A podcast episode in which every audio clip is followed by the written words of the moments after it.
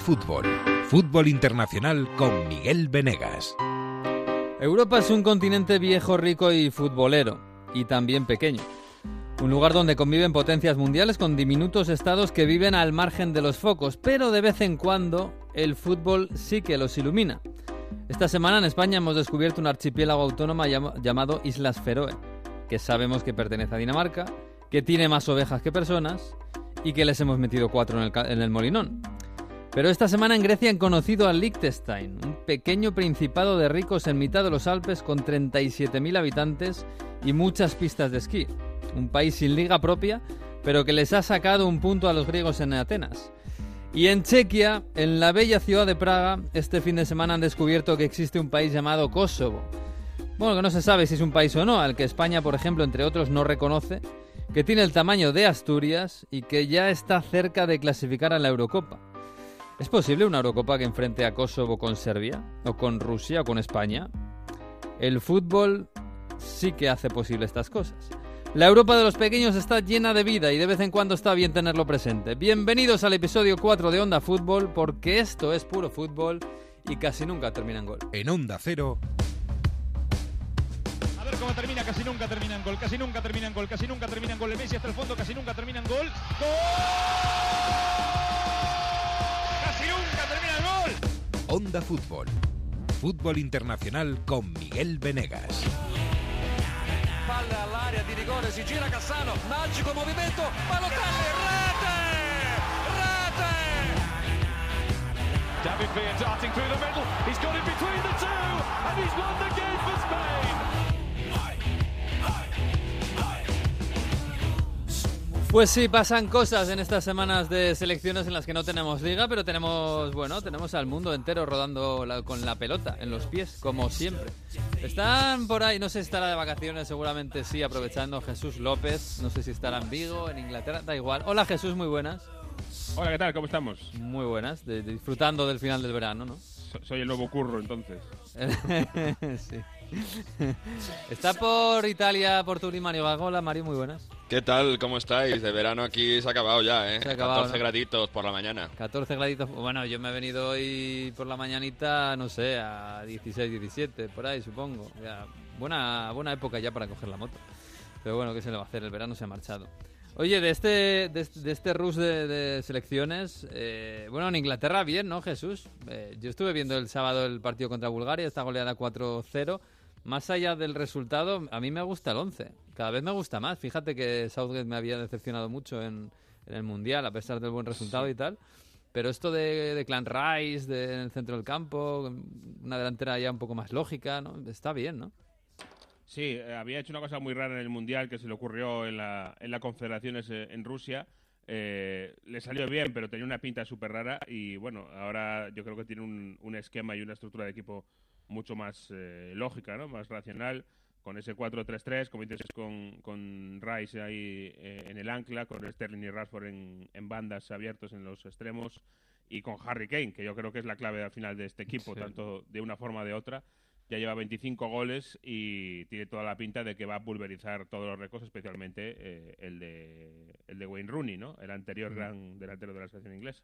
Mm, Se acabó el mes de agosto para, para Harry Kane, aunque este mes de agosto ha marcado. Pero bueno, en septiembre se supone que es cuando se hincha a marcar goles. Vamos a ver. Eh, Lo que me llamó la atención fue, eh, eh, fíjate que ayer me acordaba viendo a Ramos, ¿eh? A Harry Maguire le empieza a pasar lo que le pasa a Ramos, ¿eh? Que se eh, coge la pelota y tira para arriba y, y casi se come a los centrocampistas, ¿eh? Que sobreactúa un poco, ¿no? Que Sí, un poquito, sí. Sí, sí. Condiciones, pero hay que decirle que es defensa. tanta eh, ta- tanta eh, bien hablar de, de Harry Maguire y tanta pompa que le han dado a sus arrancadas, a veces a lo mejor sí se sobrepasa un poco, sí. Mm. Pero bueno, lo hacía también al principio. ¿eh? Yo recuerdo antes de fichar por el Leicester también a veces Sí. se le veía un poco exagerado. O sea que Sí. tampoco es algo tan nuevo. ¿eh? Sí, bueno, eso también hace que aparezca más en las highlights y, y le veamos hacer cosas muy bonitas y luego suba el precio, ¿eh? también, también por eso es. En Italia, Mario, no sé, ¿cómo está el ambiente? Eh, victoria contra Armenia, bueno, de aquella manera, victoria contra Finlandia, sufriendo un poquito también, no sé, está la Que cosa no es bien? fácil, ¿eh? Que no es ganar, eh, no es fácil ganar en casa de Puki, que volvió a marcar Bueno, de, está de Puki, penalti, que, que 1-2. Puki de repente parece Maradona o Pelé. O sea, ¿qué es esto? Sí, sí. Sí, bueno, 6 de 6 lleva Italia en esta fase de clasificación, así que prácticamente si ganan el próximo partido contra Grecia en, en Roma, me parece que es en el Olímpico, sí, pues eh, estarían ya clasificados a la Euro 2020. Que de dónde venimos de quedarse fuera del Mundial, lograr un pleno, es verdad que el grupo, el rival más difícil precisamente era Finlandia, no está nada mal. Yo soy muy optimista con el centro del campo y aquí también son muy optimistas con el centro del campo de Italia, porque Varela estuvo bastante bien contra Finlandia, es verdad que sobre todo en la segunda parte. Sensi que jugó el centro del campo del Inter, ¿no? Varela Inter, Mm. Varela y, y Sensi en el eh, contra Finlandia. Lo que pasa es que contra- Varela no está jugando en el Inter todavía, ¿no? Minutos solo. Poco a poco, Mm. sí. Sensi le está cogiendo, porque es verdad que esa, mm, eh, en ese rol eh, de que quiere Conte, ¿no? De jugador eh, más físico a lo mejor, o bueno, con más llegada, no tanto de toque, eh, Varela necesita mejorar un poquito más. Sensi eh, se adapta un poquito más al Antonio Contismo en ese sentido. Pero bueno, Jorginho muy bien también en el centro de- del campo. Contra Armenia, eh, doblete de Velotti. Bueno, al final había un lío con la UEFA, pero le van a dar solo el primer gol a Velotti, que estuvo bastante bien. Inmóvil marca contra Finlandia, que no marcaba Mm. desde hace dos años con la selección. Así que funcionan las cosas. Incluso ponen a Izzo, Mancini pone a Izzo de lateral, que no es su, digamos, su, no juega defensa 3 en el Torino y, y le funciona. Así que, bueno, eh, poquito a poco van funcionando las cosas de una Italia que es verdad que no es una gran maravilla de verle jugar al fútbol, pero que sí que tiene automatismos y que mereció ganar ampliamente a Finlandia, a pesar de que, bueno, se pusieron en 1-1 con ese empate de Puki con un penalti tonto de, de Sensi, pero poco a poco van funcionando las cosas en Italia. Y a Mm. ver si llega Balotelli, que vamos a ver si empieza a jugar con el Brescia No y puede llegar para la, para la Euro, ¿no? La idea es eso, ¿no? Reforzar un ataque en el que Velotti y, e Inmóviles son los titulares, pero hombre, en vez de que entre Kevin Lasaña, con todo el respeto para el delantero de Udinese, en los últimos minutos contra Armenia, pues que entre el, el gran Balotelli, ¿no? Que se Oye, a ver un y Moise. Ken, que está en el Everton Bueno. ahora.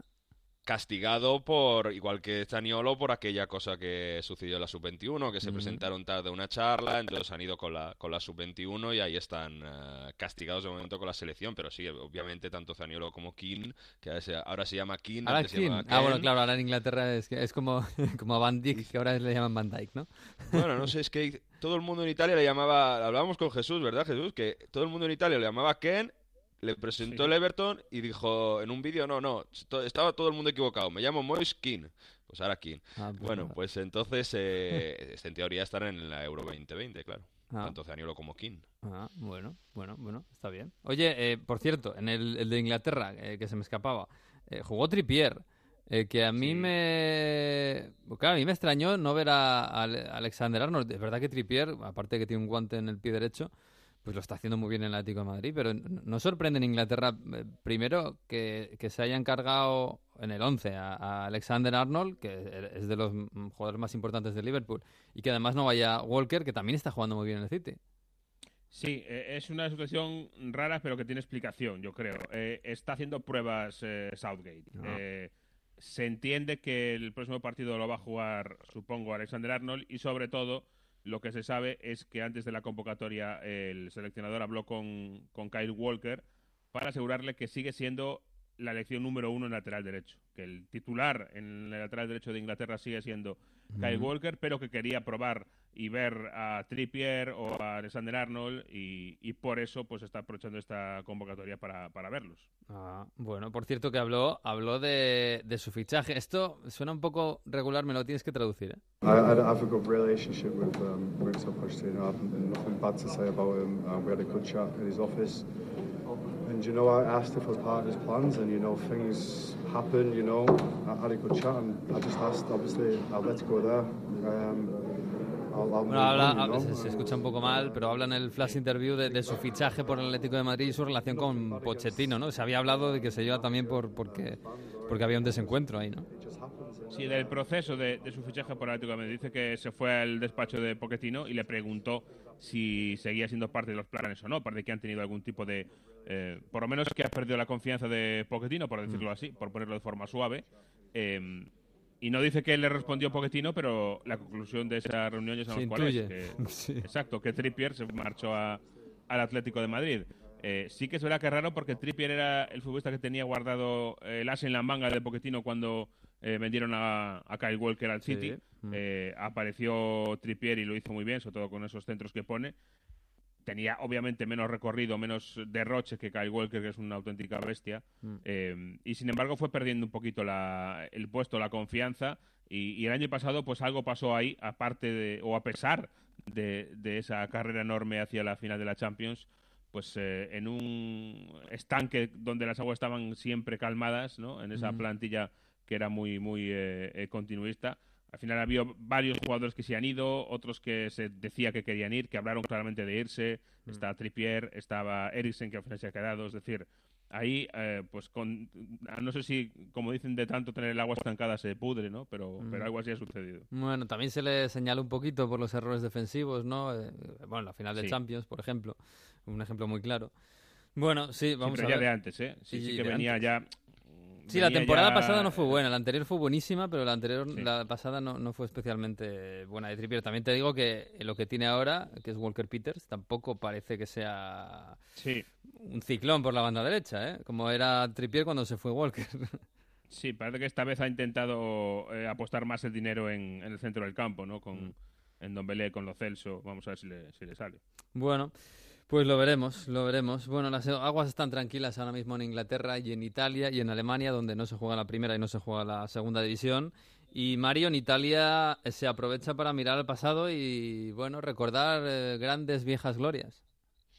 Porque se han cumplido 30 años del fallecimiento de el que dicen probablemente sea el mejor líbero de la historia del fútbol italiano, casi seguro, y yo no me atrevo a decir del fútbol europeo. Gaetano Sirea, el ídolo bandera de la Juventus y sobre todo un personaje que pone de acuerdo a todo el mundo en el fútbol de, en, el, en el mundo del fútbol italiano e insisto también en Europa, ¿no? Campeón del mundo, se le recuerda por ser campeón del mundo obviamente en España Mm. 82, pero por ser un defensa que entre los 70 y los 80 destaca por, por esa facilidad que tenía de robar al- a los adversarios el balón sin, sin cometer faltas. Él siempre dicen que no tenía que pegar, ¿no? que siempre llegaba antes que el rival y, y además con una elegancia, una forma de sacar el balón que eh, siempre se dice que ahora en, en este, en los tiempos actuales ya no se ve. ¿no? Es sobre todo un ídolo en, en la, la Juventus, eh, la curva de Gaetano Sirea, en la pía que está al lado del estadio y siempre muy muy respetado por su forma de ser dentro y fuera del campo. Fíjate que jugó además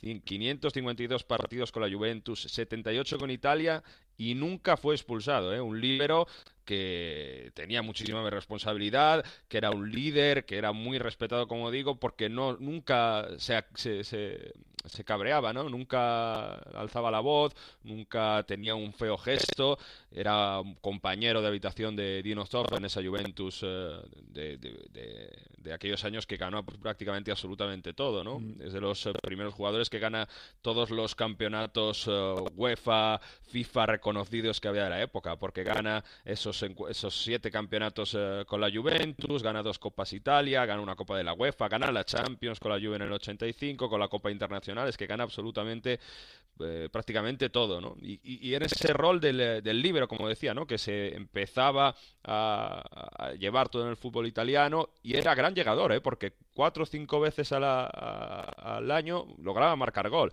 y se, se, se, iba hacia el ataque. Pero como digo, sobre todo se recuerda esa figura de, de que ponía de acuerdo a, a, todo el mundo dentro y fuera del campo por su amabilidad, por, por, su forma de ser, ¿no? Dicen que era un ejemplo y que es un ejemplo, todavía hay que ser recordado por, uh, para, para las generaciones futuras de, de, cómo tenía que ser un defensor. Hay que decir que murió hace 30 años en un accidente mm. después de que dejó el fútbol, empezó a ser ojeador para la Juventus. Sí, un año después y... de, de, dejar el fútbol. se después. retiró con 35, además se retiró mm, relativamente joven, y con 36 ya murió siendo ojeador, sí. Exactamente, porque estaba y, y, precisamente en esa tarea de ojeador tenía que ir a Polonia a ver al Gorny Zagreb y en ese viaje, en aquella época en Polonia, era habitual llevar gasolina dentro en el maletero, ¿no? Porque había que no había muchas gasolineras, entonces para eh, repostar, autorrepostar eh, el, el, carburante, bueno, pues tuvo la gran mala suerte de tener un accidente de tráfico contra un camión y esos bidones de gasolina que llevaba en el maletero hicieron que la máquina, el coche al final acabase incendiado y carbonizado y, falleciese en el acto. Como digo, un personaje gran, gran querido por todos. En este en esta semana la Juventus le ha dedicado una, una muestra dentro del museo, donde se, han hecho varios eh, actos de, de, homenaje y el que tenemos aquí en Onda Fútbol es el que fue su compañero, era el stopper de la Juventus, Francesco Morini, compañero de Gaetano Sirea, una de como digo, las mejores defensas que ha tenido Italia y la Juventus particularmente en su historia. Y eh, el propio Francesco Morini nos ha querido enviar un audio, pequeño audio en italiano, explicando qué significa para él o quién era Gaetano Sirea. Escuchamos a, a Morini. Ciao Gaetano, ho avuto la fortuna di giocare un po' di anni con te e la mia bella avventura alla Juve è stata più facile e piena di vittorie. La tua classe, il tuo tempismo, la tua intelligenza calcistica hanno facilitato il mio ruolo di stopper e di tutta la difesa juventina. Sono sicuro che in cielo hai insegnato a giocare anche agli angeli. Mi manchi e ci manchi tanto. Ti voglio bene, Francesco Morini. Qué bonito, ¿eh? diciendo, estoy seguro que en el cielo estás eh, enseñando a jugar al fútbol a Los Ángeles, ¿no? Mi manchi, que en italiano es eh, te echo de menos, chimanqui, mm. te echamos de menos, te echamos de menos todos, pues por, por, por eso que decía, ¿no? Esa figura que ponía todo el mundo de acuerdo.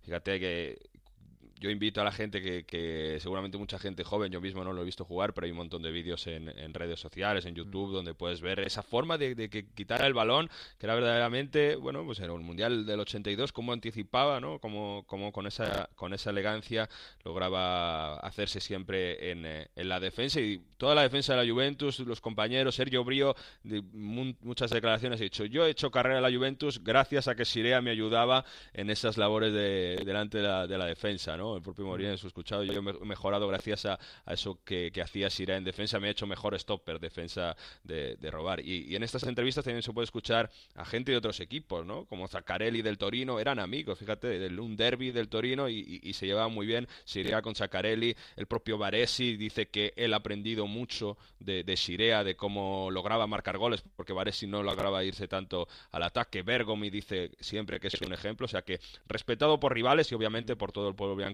y una bandera que en estos días viene recordada porque es un defensa que en la historia del fútbol eh, está en el salón de la fama del, fútbol italiano. y que no es habitual eh, tener el respeto de, tan unánime eh, de, todo el fútbol italiano y el fútbol mundial. Sirea, sí señor, un grandísimo central líbero italiano, campeón del mundo, campeón de Europa, campeón de todos los mejores equipos de, de la época, sí señor. Qué bonito, qué bonito. Bueno, en Inglaterra también estos días pasan cosas, ¿no? Es verdad que no tenemos Premier, no tenemos Championship. Eh, Jesús. Eh, está, llegando el invierno, empieza a hacer frío por allí, pero, pero bueno. Ya hace, ya hace que empieza a hacer frío. pero es verdad que ha habido este, este año eh, una mm, pequeña revolución en el, en el panorama, digamos, futbolístico mediático que, que tenía pendiente de contaros, porque me parece interesante. Em, en Inglaterra, eh, bueno, pues eh, todavía mantiene mucho prestigio la figura del, del football writer, del, que escribe de fútbol, mm. del, que trabaja en prensa escrita. En España esto quizá más está casi ya en la radio o en la tele, em, pero en Inglaterra sigue teniendo mucho prestigio. Y este verano hemos tenido eh, un montón de tweets de este tipo de figuras del estilo em, son personal news que decían, ¿no? Mm, mm. Algunas noticias personales. ¿Por qué? Porque ha aparecido un nuevo jugador en el panorama y ha arrasado. Se trata de una compañía nativa digital deportiva con sede en San Francisco, The Athletic, una website de contenidos, eh, un periódico digital eh, de pago desde el principio, absolutamente de pago, y que pues ha arrasado con las redacciones de deportes de, los principales medios británicos este verano. Eh, ya desde el año pasado, mm, recuerdo por marzo, abril, había un par de representantes que se citaban en, en un céntrico hotel de Londres, eh, en un caro hotel de Londres, se citaban allí con muchas de las figuras de, de, los, de las redacciones de los periódicos eh, británicos y mm. les hacían unas ofertas eh, muy interesantes que muchas de ellas han cogido. Al Times, por ejemplo, pues le han destrozado, se han llevado su jefe, al Times, escritor jefe, al Times nada menos. No, no, aquí no se ha salvado nadie. muchos escritores muy buenos y además de primeras figuras, digamos, de, de estos periódicos se ha llevado también, y para mí es un acierto enorme y es una apuesta, eh, figuras de, de periódicos regionales que conocen Mm. todo lo que pasa en los clubes de esas zonas del, del noroeste, etcétera. Mm. Y han hecho una propuesta para mí estupenda, fantástica. Eh, me han contado que ha habido auténticos gabinetes de guerra y de crisis en las redacciones de los periódicos deportivos en, en Inglaterra este verano porque eh, ha habido una fuga de talento inmensa. Y ahí tenemos The Athletic, si alguien quiere eh, leer de la Premier League, es un sitio muy interesante. Eh, muchos de los mejores escritores de, de fútbol de Inglaterra están ahí y hay que pagar para... Hay para que pagar. No hay nada, no hay nada gratis, no hay nada abierto. Nada, nada, nada, hay, que- hay que pagar. Uh, pues, pues eso, no sé, eso en España suena chino, la verdad, pero, pero mira, sí. todo lo que sea eh, Bueno, estoy en viendo calidad, que- sí. Estoy viendo que tiene free trial, ¿no? Que eh, The New Ah, Standard sí. of Sport Journalism. O Sí, sea, sí, que tiene eh, tienes un una prueba, pequeño- pero vamos, es Sí. un, un tiempecito. Y... Uh, sí, uh, vale, bueno, un pequeño bonus para... es que sinceramente he pagado directamente, eh, con lo cual... Ah, no- Bueno, no pues mira, decir. todo lo que sea mejorar en calidad y que, y que oye, haya Bueno. información buena y, y que los periodistas estén muy bien Cuatro pagados. dólares al mes. Cuatro dólares al mes, bueno, Sí, y, además de esto, eh, eh, hay que decir que si ya pasa en España, pero mucho más en Inglaterra, Mm, entrar en la web de un periódico en Inglaterra es un auténtico suplicio. mm. Con los vídeos que te aparecen tres vídeos a la vez que, Sí. en- en- en- que se ponen en marcha solos, que suenan, toda la publicidad. Eh, el tema del clickbait en Inglaterra está mucho más desarrollado. No porque sean peores, sino porque lo han eh, hecho mejor en ese sentido, lo han desarrollado más. Sí, Es, más es- es bestia. todo es, es como una gincana eh, entrar en los medios ingleses y, y esto en comparación es un auténtico oasis de tranquilidad tu texto grande sin distracciones Ya. es una experiencia totalmente distinta claro Bueno, pues mira, pues habrá que estudiarlo. Oye, está bien seguir seguir mejorando en, en bueno, Onda forma- fútbol de pago.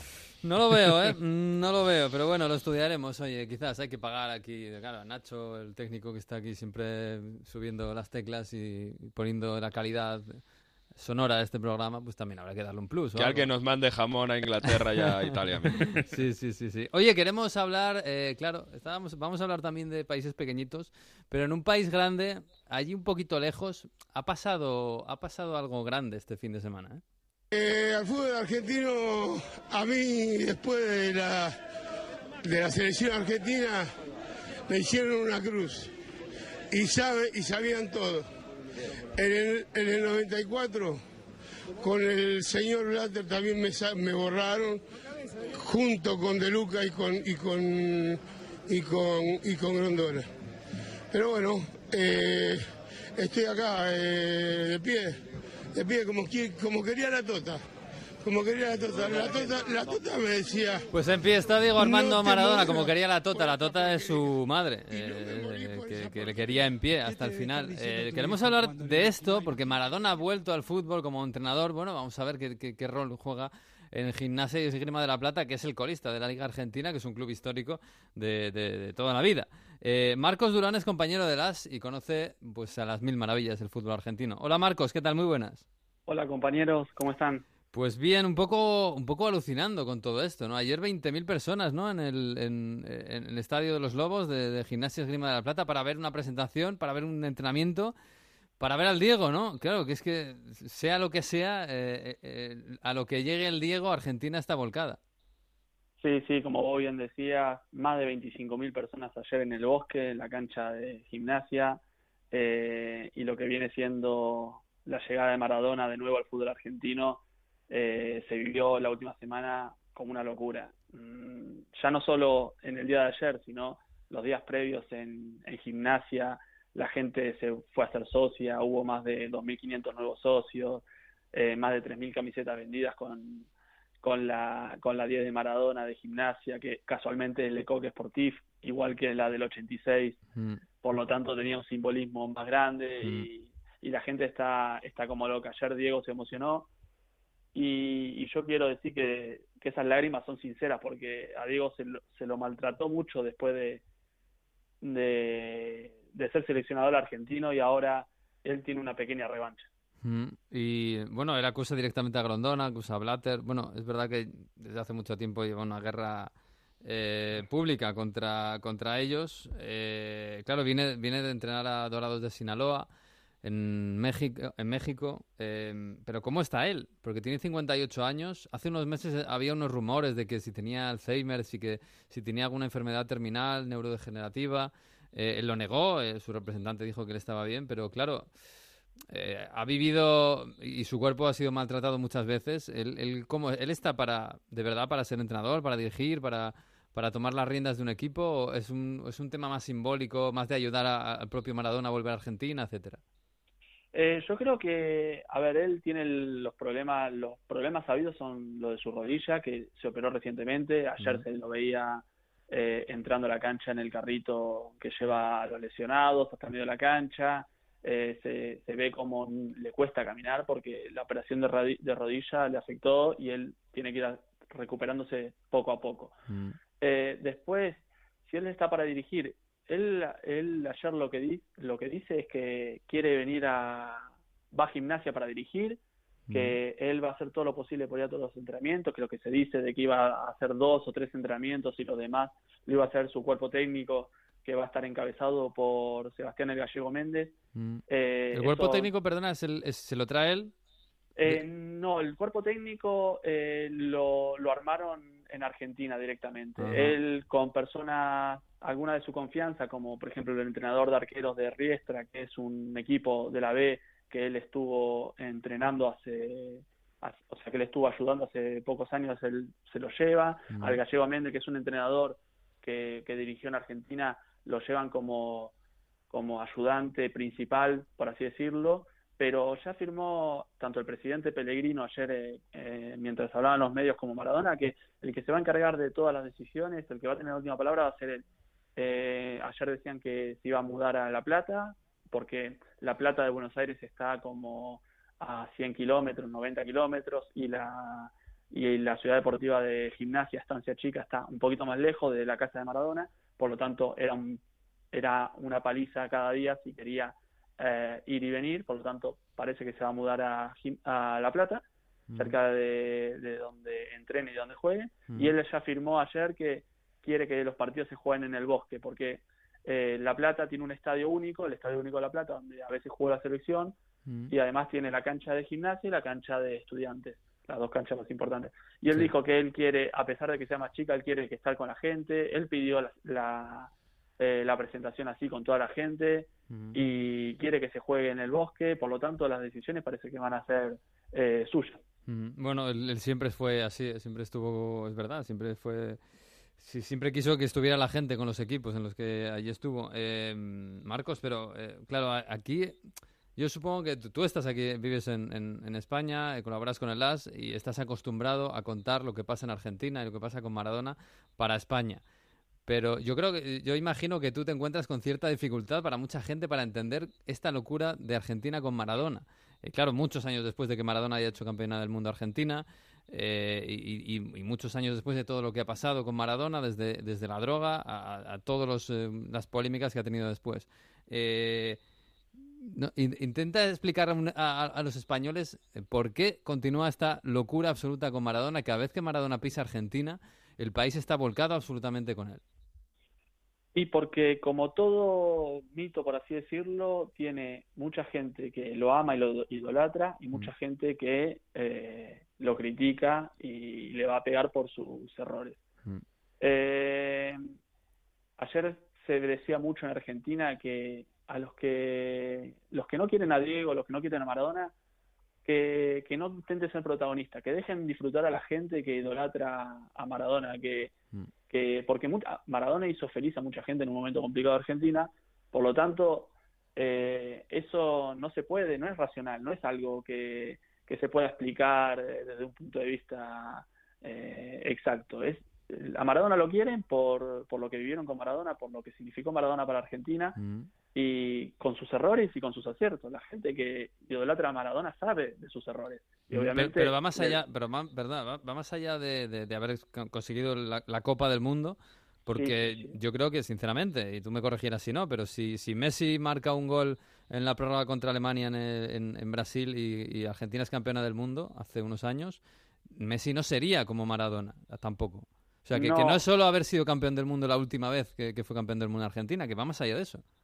No, va, va, va, más allá de eso en todos los sentidos, va más allá de eso en la época histórica que vivió Maradona, eh, las, las declaraciones siempre de Maradona, el hecho de, de haber eh, defendido tanto al país, a, la selección, eh, siempre contra, al, contra el poder, aunque después va de un lado, vuelve, pero, mm. pero él siempre tiene una palabra eh, contra eso.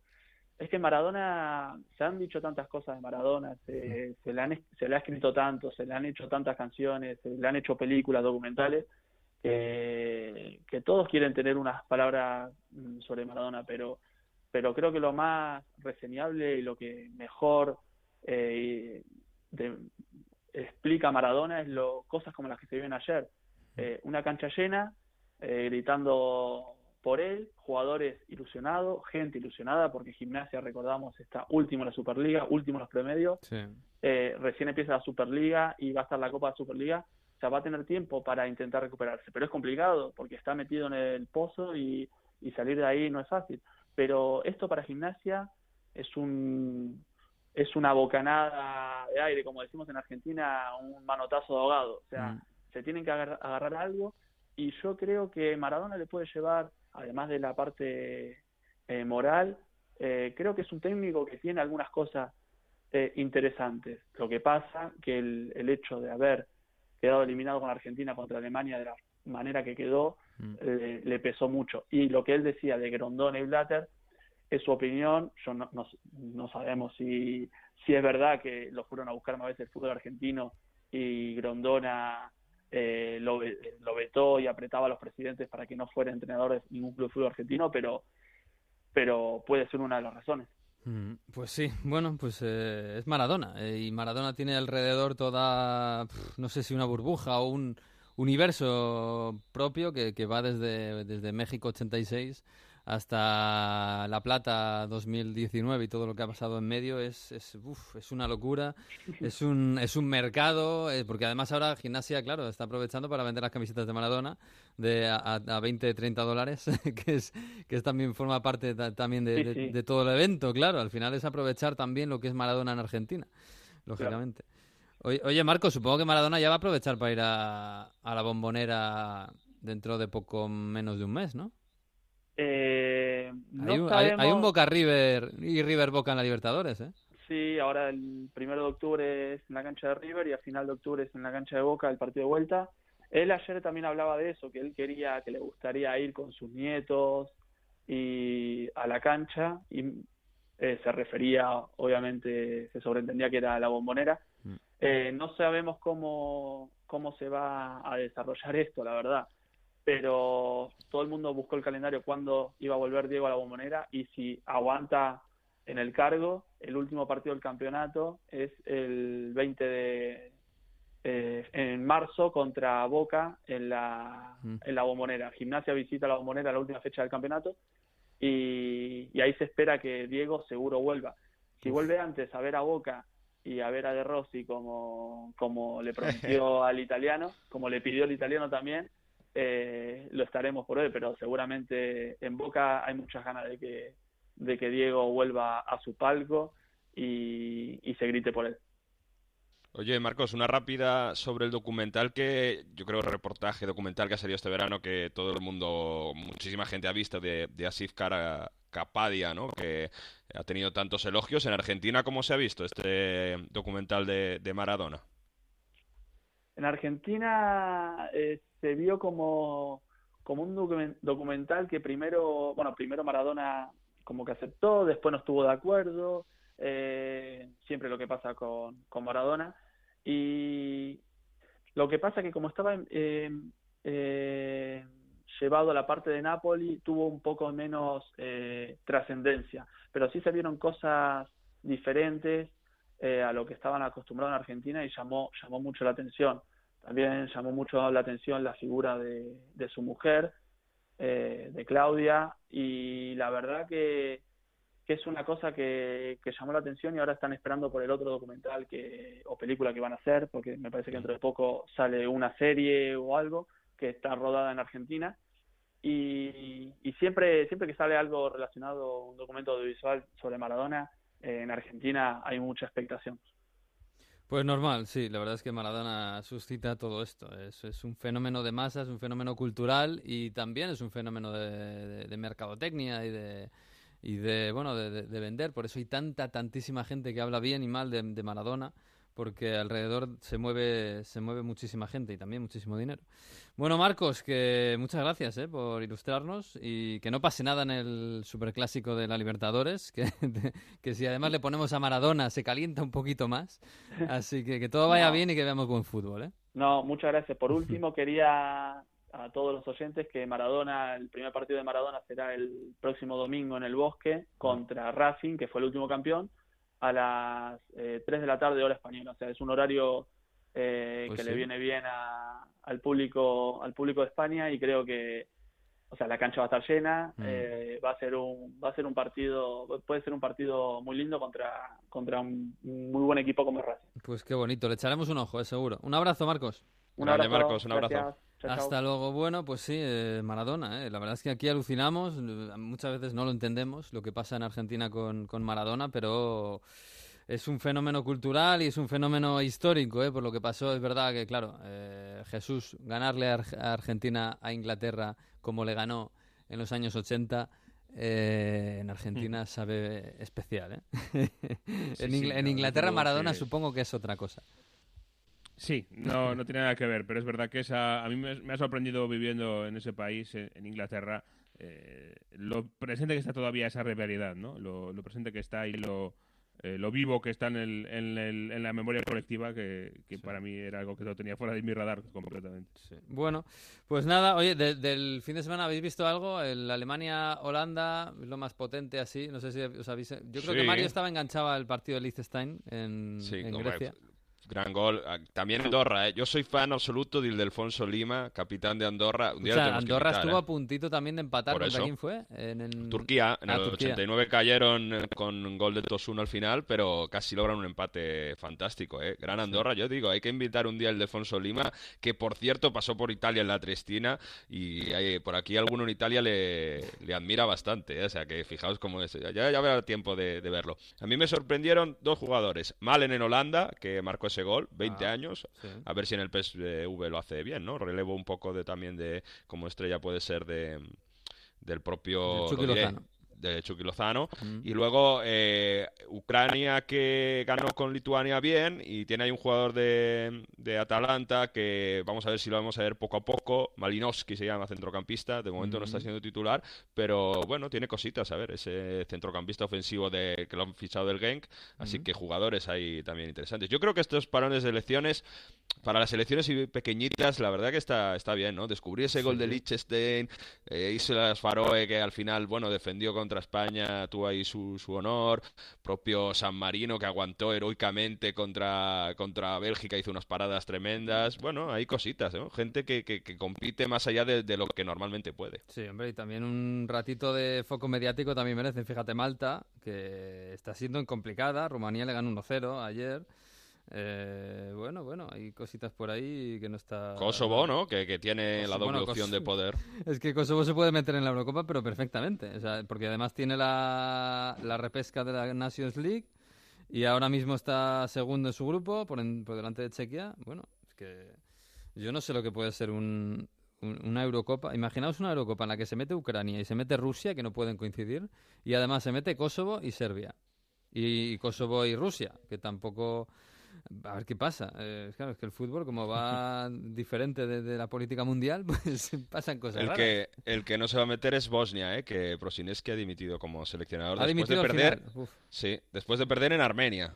Que también Armenia ahí, de, en el grupo de Italia, bueno, Exhibición mucho, de Mkhitaryan, mucho... ese sí que lo vi, exhibición absoluta de Mkhitaryan, que, que bueno, claro, Parece obvio decir que Mkhitaryan es media Armenia, pero es que ayer fue toda Armenia. Eh, dos es goles. Que es tercero del grupo dos... Armenia. ¿eh? Sí, sí, es sí. Que es tercero del grupo, eh, con nueve puntos. Sí, sí, tremendo. Tremendo. Bueno, está bonito, está bonito. En fin.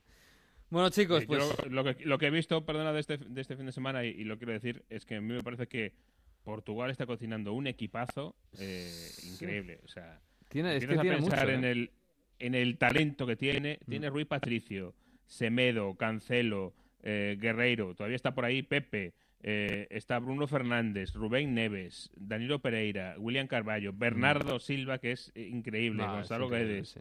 Joao Félix, ahora Joao parece... Félix. Sí, es que no fíjate hablado que de- la, de- la del delantera, delantero. la delantera les sobra uno, porque tiene a Cristiano, a Guedes y Bernardo Silva y ahora Joao Félix. Joao Félix en teoría no tiene sitio. Pero claro, si Joao Félix se sale en el Atlético de Madrid, como parece que está empezando a salirse, habrá que ponerle a quien quitas a Guedes. Eh, eh, sí, eh, quizás en el medio campo mm, no sé si le falta algo. Bruno Fernández está muy bien. eh, William Está Carvalho está William Carballo, Sí, en su Danilo. puesto está muy bien, pero bueno, sí, sí, hay mucho, hay, hay potencia, lógicamente, con, con Carvalho y con Danilo. Tiene buena, sí, tiene buena pinta, pero también te digo una cosa, ¿eh? no, no juega demasiado bien. Contra Serbia, no sé, todavía le, le encuentro peros, pero sí tiene un equipazo tremendo. Ah, por cierto, con Cristiano se está diciendo aquí en Italia que puede batir el récord de goles marcados en eh, Euroqualifiers, en partidos de clasificación, que tiene Robbie King con 23 goles con Irlanda. Robbie Cristiano está King. con 21. Así que bueno, otro récord más para Cristiano seguramente. Pues vale, otro récord de estos extraños que le quita a Robbie Keane, el pobre Robbie Keane, que lo hizo con Irlanda. Bueno, pues sí. Pues eh, nada más, no tenéis nada más por ahí, ¿no? Eh, La semana que viene, esta semana ya, vuelve todo mm, las ligas eh, que tenemos por ahí. eh, lo más importante, el, el- el fin de semana. Volvemos Se juega todo en sábado porque hay Champions, los, Sí. los gordos en, cham- en Hombre, sábado. Liverpool, Newcastle, pobre Newcastle, de verdad. Fiorentina, Juve, en Florencia. En Fiorentina Juve, sí, sí, sí. Bueno, está todo bastante repartido. Leipzig, Bayern, bueno, bonito, bonito el fin de semana. Bueno, chicos, pues nada, que, que cuidarse, ¿eh? cuidaos mucho. Y la semana que viene hablamos un poquito más de, de- de las ligas y hablar que hablar algo de la Champions, porque la semana que viene empieza la Champions. Así que os mando un abrazo, ¿eh? Y Con a- un Atleti Juve. abrigaos un Casi poquito. nada. Un abrazo, chao. Un abrazo, chao. Adiós. Chao, chao, chao, chao.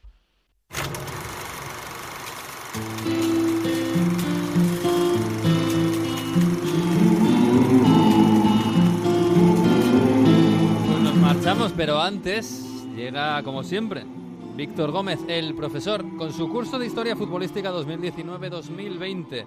Hablamos de países, sí, hablamos de fútbol, sí, y hablamos de himnos. Este fin de semana, nueva confusión con un himno nacional en un partido de clasificación para la Eurocopa.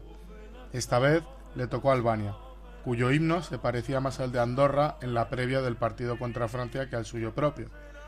Atrás quedaron el cambiar del himno de Uruguay por el de Chile, cuando sonaban los acordes, si se puede decir algo así, de la canción de Pitbull en vez del himno chileno, o la resurrección de la URSS en el partido de rugby entre Alemania y Rusia, o como no, el himno de riego en el tenis. Pero ¿de dónde viene esto de los himnos? El nacimiento de esta tradición está en las Islas Británicas y en un deporte tan puro y tradicional como el rugby. En medio, los All Blacks y su jaca, que en 1905 hicieron que Arts Park se pusiera en pie para cantar el himno galés, La tierra de mis padres, tras ver cómo los All Blacks estaban con la jaca. Ahí es donde nació este ritual previo en los partidos de rugby y de fútbol. Pero volviendo a los errores, ¿se imaginan que en las Islas Británicas se equivocan entre ellos? Puede ser un error, pero con un agravante histórico. En los himnos de Escocia, Gales e Irlanda siempre se ataca de manera sutil o directa a sus vecinos ingleses. ¿Qué dicen? Pues miren, en el himno galés, en algunos de sus párrafos, hablan de proteger su tierra y su vieja lengua del opresor, obviamente refiriéndose veladamente a Inglaterra. Por su parte, el Amra Navian o Canción del Soldado, himno de la República de Irlanda, también se refiere a Inglaterra y dice algo así. Se ve en el este, clara alusión a Inglaterra, un resplandor plateado, allá fuera el enemigo sajón, cante así la canción de un soldado. Y por último, el himno más beligerante contra Inglaterra sin veladuras es el Flower of Scotland, himno escocés, que aunque no sea el oficial, es interpretado por miles de escoceses en los partidos de fútbol y de rugby, que dice algo así. Las colinas están desnudas ahora, y las hojas de otoño yacen tupidas e inmóviles sobre la tierra ahora perdida. Que aquellos que con tanto sacrificio defendieron y resistieron contra él, el ejército del orgulloso Eduardo, y lo enviaron a casa a pensárselo de nuevo. El Eduardo al que se refiere no es otro que Eduardo II, y obviamente la derrota es una derrota de los ingleses ante Robert Bruce, el mismo de Bret Hart, en la batalla de Bannockburn en 1914, en la que Escocia obtuvo su independencia. Así pues, queda claro que no podemos equivocarnos en los himnos y que a veces son más que una canción, son tradición, es guerra, es historia. 1314, que fue esa batalla de Bannockburn. Sí, señor, qué bonito Bret y qué bonito Escocia. Pues hasta aquí, hasta aquí hemos llegado la semana que viene, el próximo lunes, en la página web de Onda Cero y en todas las redes sociales. A partir de la una estará colgado el episodio 5 de Onda Fútbol, el primero pre-Champions. ¿Qué ganas tenemos? Hasta aquí ha llegado el cuarto. Así que disfruten de la semana, disfruten del fútbol y adiós.